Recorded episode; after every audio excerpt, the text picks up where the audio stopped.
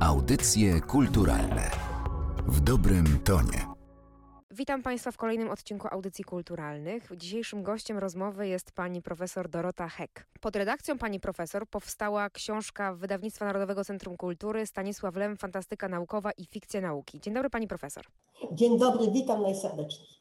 Najpierw chciałabym wyjść od takiego przypomnienia naszym słuchaczom, dlaczego w zasadzie ta monografia powstała. Przyznam, że przyczyna była bardzo y, doraźna, mianowicie chodziło o uczczenie setnej rocznicy urodzin Stanisława Lema. Niemniej to była po prostu mobilizacja do powstania takiej, a nie innej książki. A problematyka i cały zamysł to jest y, rzecz dojrzewająca przez długie lata, mm, pewnie około 20 lat.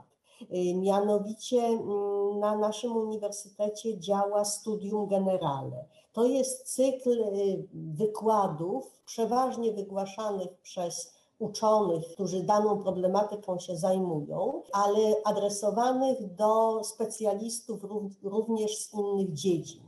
Bałabym się powiedzieć, że to są wykłady popularno-naukowe, bo przecież tutaj nie chodzi o obniżanie poziomu y, czy zwracanie się do osób zupełnie nieprzygotowanych, do, do dyletantów, tylko to są dosłownie rozmowy interdyscyplinarne. Fizyk rozmawia z muzykologiem. Także ta książka wyrasta i ze studium generale, mm, i z zainteresowań filozofią nauki. Trochę mierzymy się też z takim zadaniem w moim odczuciu, a wykonalnym, ponieważ musimy przybliżyć ogromny zbiór wiedzy, wielką publikację. Natomiast ja się postarałam skupić na takich kilku zagadnieniach i, i pierwszym z nich jest coś takiego, że w moim odczuciu Stanisław Lem głównie jest jednak rozpoznawalny wśród powiedzmy szerszego grona, może nie fanów y, i, i nie takich znawców literatury, z tego, że stawiał pytania dotyczące i też tezy dotyczące kondycji psychicznej, moralnej, biologicznej człowieka i tego y, rosnącego tempa rozwoju cywilizacji, której w jakiś sposób być może jednak się obawiał i jakiś tam lęk e, też wobec niej wystosowywał. I chciałabym zapytać, w jaki sposób te wszystkie tezy wystawiane przez Lema są nadal aktualne? Bo to porusza e, Andrzej Wasilewski w swoim e, rozdziale Lema czytanego na nowo. I właśnie może o tym pomówmy, jak Lem jest czytany na nowo, ale jak jest też aktualny i cały czas obecny. Tak, właśnie y, ja mam nawet takie wrażenie, że to jest przerażająco aktualne i obecne. Tutaj y, sięgnęłam jeszcze y, na dziś dzisiaj się przygotowując do zbioru felietonów, felietony ponadczasowe.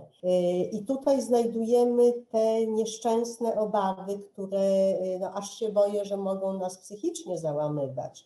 Nowe rodzaje terroryzmu. Pisze Lem tak, początkiem był wybuch w nowojorskim World Trade Center, gdzie zespół sprawczy pozostał właściwie anonimowy i wcale nie chciał się przed światem y, swym czynem chwalić. Historia z ludobójczą japońską sektą jest jeszcze straszniejsza. Ludobójska japońska sekta powoduje wybuch w metrze. Y, wybuch, y, który y, dotyka zupełnie przypadkowe ofiary. Przychodzi mi na myśl, pisze Lem, sięganie po władzę. Nie chodzi o jej przejęcie może, ale o jakiś rodzaj infiltracji, jak wcześniej czynali, czynili komuniści na przykład afera z enerdowskim szpiegiem, przez którą upadł kanclerz Brandt. Na razie nikt tego wyraźnie nie zwerbalizował. To jest kwiecień 95 roku. Felieton, 95 rok. Wszyscy się gubią w domysłach. Tymczasem policja znajduje coraz więcej śmiercionośnych materiałów. Przeraża skala tego arsenału. Oczywiście wyjściem dla racjonalnie um, myślącego umysłu byłoby uznanie tego wszystkiego za robotę wariatów. Y, Lem tutaj te takie na, na, największe chyba lęki ludzkości werbalizuje, że pojawi się jakieś szaleństwo prowadzące do, do ludobójstwa. Y, także oczywiście trudno mówić o, y, o tym, że to nie jest aktualne, wręcz odwrotnie. Ostrzega przed biotechnologią, bardzo krytycznie patrzy na internet, bo, bo tutaj oczywiście możemy się komunikować i możemy znaleźć godzinę, pogodę, wszystko co chcemy, kiedy nam odjedzie autobus, ale też internet się o nas dowiaduje, którym autobusem będziemy jechać i jakiś haker, który może być potencjalnym szaleńcem albo nas z kimś pomyli nawet i zechce porwać dziecko biznesmena, mm, a, a, a porwie kogoś zupełnie ubogiego i przypadkowego. Więc y, te zagrożenia płynące z rozwoju nauki, która nie podporządkowuje się imperatywom etycznym. Dlatego też bywał krytykowany, że to jest stary zgret, który narzeka, że się psuje na starość. lost tutaj mm, znakomity znawca, czołowy znawca i badacz Lema, Jerzy Jarzębski, pisze w posłowiu, że wręcz odwrotnie, że trzeba czytać felietony mm, wraz z inną twórczością, wraz z tymi fabułami atrakcyjnymi. To jest komentarz na bieżąco, ale komentarz y, dokonywany przez świetny umysł. Tego nie brałam pod uwagę wcześniej, ale sztuczna inteligencja może się wymknąć spod kontroli i może działać według jakichś zupełnie nieprzewidywalnych reguł, nie, nie, nie dać się zatrzymać.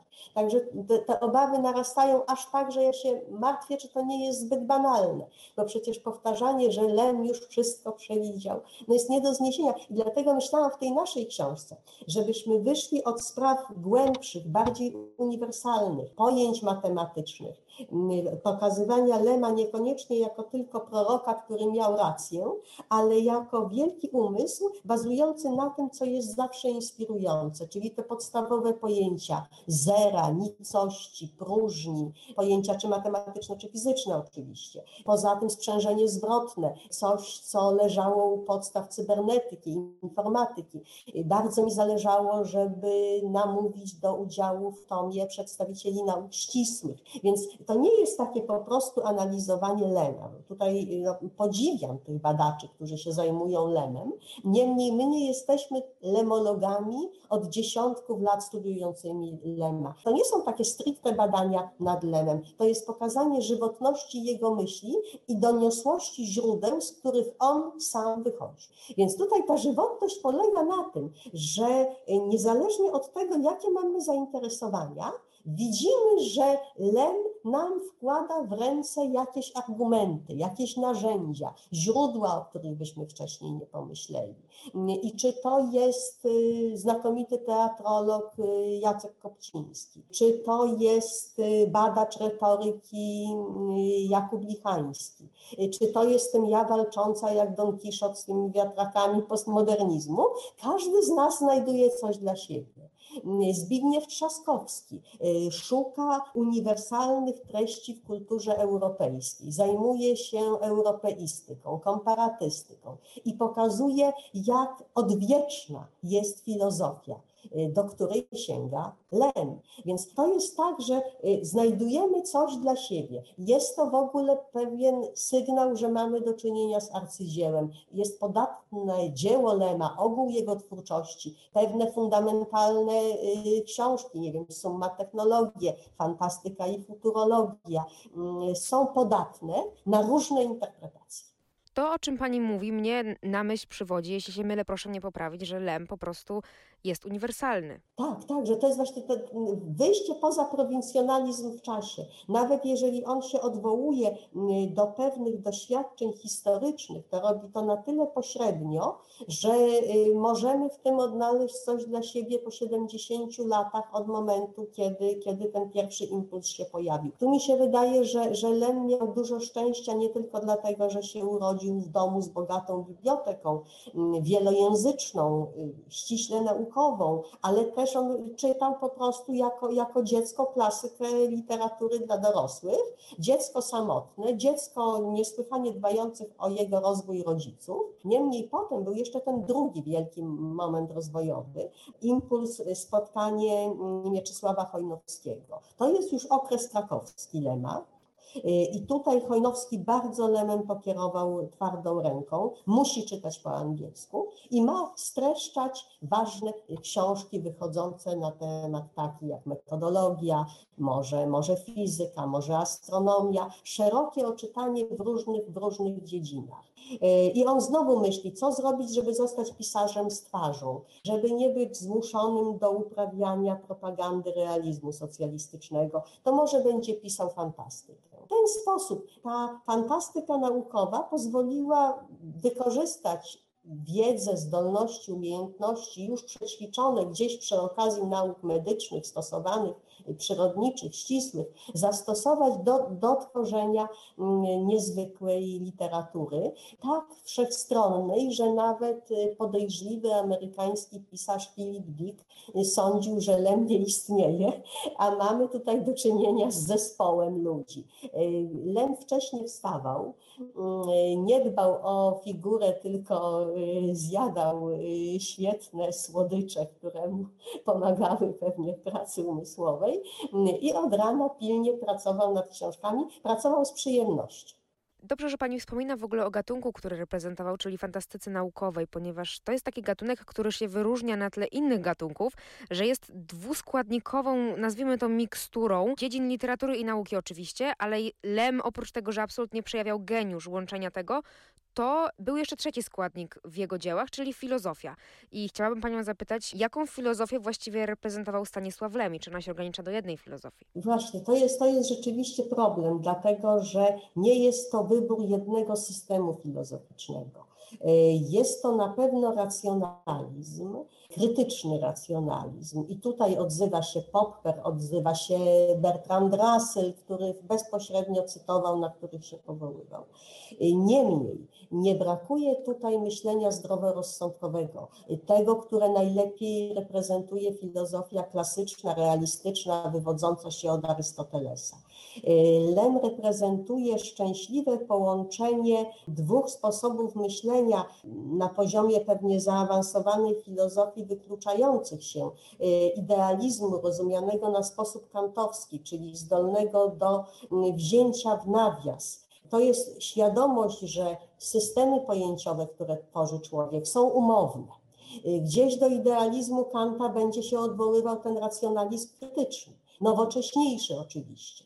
Jeszcze głębiej w tym się będzie oczywiście krył kartezjanizm.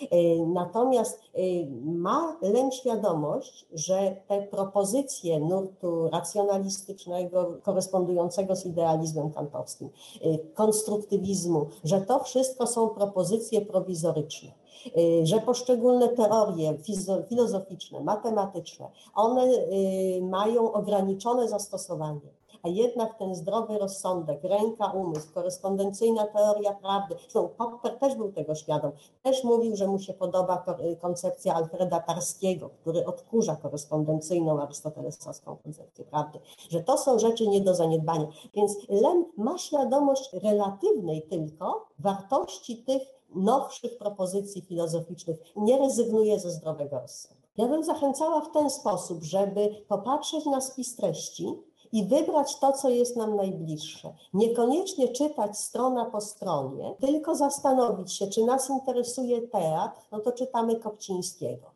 Czy nas interesuje filologia, teoria przekładu, y, słowo, wtedy sięgamy na przykład po skwarę. Czy jesteśmy psychologami y, i czytamy Agnieszkę Liburę, kognitywistkę. Wybrać sobie po prostu coś, co jest nam bliskie. Jeśli się obawiamy transhumanizmu, czytamy Teresę Grabińską, filozof mm, przestrzegającą przed transhumanizmem. W zależności od naszych potrzeb, inklinacji, zdolności. Wybierzmy sobie y, coś, co jest nam potrzebne. Pokrzepienie serc y, czytamy Lichańskiego, czytamy Trzaskowskiego. Y, filozofia oprze się wszelkim niebezpieczeństwom, zagrożeniom. Słowem, wybierzmy coś, coś dla siebie i na pewno nie jest to książka wyłącznie dla badaczy literatury. Zdecydowanie, zwłaszcza, że znajdują się tam też rozdziały o komiksie, o filmie, więc jakby naprawdę każdy znajdzie coś dla siebie. Gościem audycji kulturalnych była pani profesor Dorota Heck. Rozmawiałyśmy o książce Stanisław Lem, Fantastyka naukowa i fikcja nauki. Bardzo pani profesor dziękuję. Dziękuję serdecznie. Audycje kulturalne w dobrym tonie.